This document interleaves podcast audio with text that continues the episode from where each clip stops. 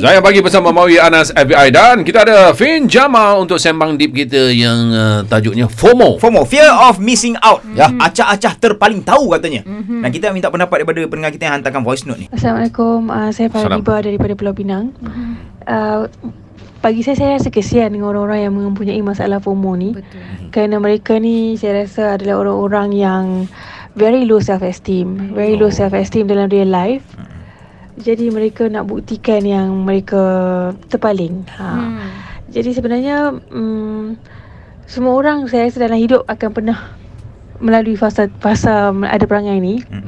Dan ka- cara untuk kita uh, keluar daripada perasaan ni adalah untuk sedar bahawa kita tak perlu validation daripada sesiapa Ah.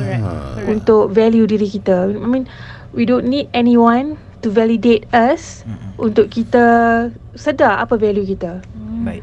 Buat sesuatu, buat untuk diri, Baik. Buat kerana benda tu betul. Dah, itu saja. Mantap lah kasih. Farah Iba. Perfect sangat. Mantap. sebenarnya kan uh, kalau kita tengok research dekat dalam paper dalam tahun 2004 Mhm. um, apa FOMO ni dia adalah perception of missing out Mhm. followed up by compulsive behaviour to maintain social connection. Maksudnya dia uh, macam dia bukan sekadar kerisauan tau. Lepas tu dia ada satu obsession untuk membuktikan Ya. yang dia memang uh, valid dan benda lain ni dia termasuk dalam mental issue sebenarnya. Okey, uh, Fin saya ada satu soalan. Mhm. Uh, Okeylah kita yang uh, apa takut kita ketinggalan, kita Mhm. selalu update kan. Tapi untuk mereka yang selalu um, komen pula macam mana? Mhm. Uh, selalu naikkan uh, uh, status untuk komen status orang lain Mhm. ataupun komen situasi Oh, semasa macam mana? Uh, selalu, uh, uh, dengar apa-apa yang berlaku dia akan komen dulu. Apa yang berlaku dia akan komen Okey, dulu. Minta maaf nak cakap tapi ini adalah satu teguran untuk kita semua. Uh, rasa nak jadi orang yang terpaling pertama ni kan. Okey sebab kita sendiri dah rasa first hand. Okey dan sekarang ni dia macam ni. Dekat dalam dunia ni ada macam-macam jenis influencer. Ada influencer jual baju, ada influencer jual pengkat whatever. Ada influencer dia punya um, apa currency adalah jual story. So hmm. apa saja cerita terbaru dia akan jadi orang yang macam apa tu dekat belakang ni ah korang ah sekarang ni kita tengah ada gini. Tahu tak korang dia gini-gini ah macam tu. Masalahnya adalah apabila kita terlalu cepat untuk buat conclusion, kadang-kadang benda tu tak empuk lagi.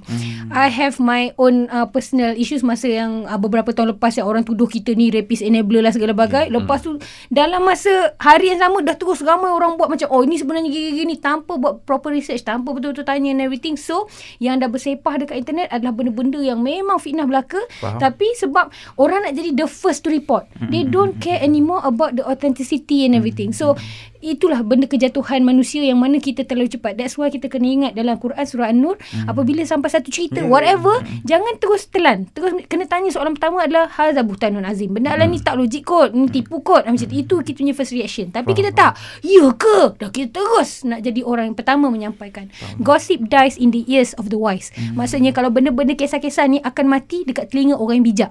Orang bijak dia tak akan ni. Kalau kita tengokkan eh FOMO tadi kan Farah Adiba cakap Orang-orang yang macam ni adalah low self esteem. Yeah. Kalau kita bandingkan dengan orang-orang yang ada PhD sebagai contoh, hmm. lagi pandai dia atau orang memang hafal Quran, orang memang hafal hadis and everything, Yeah. orang macam ni lagi banyak diam. Betul. Sebab dia tahu the more I know, the less I uh, the more I realise I tak tahu macam-macam pun. Baik aku diam saja. Ya. Biasanya orang yang banyak bercakap, nak cepat sangat cakap adalah orang yang tin kosong. Tin kosong. Ya Allah. okey. Lepas ni ada soalan lagi dekat, dekat Kak Afin ni berkenaan dengan FOMO ni kan pasal isu Palestin Sebelum ni tak pernah ambil pot pun. Lepas tu sekarang ni suka cari salah orang. Ah. Faham tak? Sebelum ni tak tahu pun pasal Palestin ni. Ya. Alright? Dan kalau anda ada simptom-simptom itu, simptom FOMO itu. Betul? Kadang-kadang Eh. tak sedar kita kan? Ah, tak sedar. Boleh call kita ada pengalaman tu 0395495555 boleh WhatsApp atau voice note nombor Zain DJ kita 0169175555. Terus stream Zayan, destinasi nasyid anda.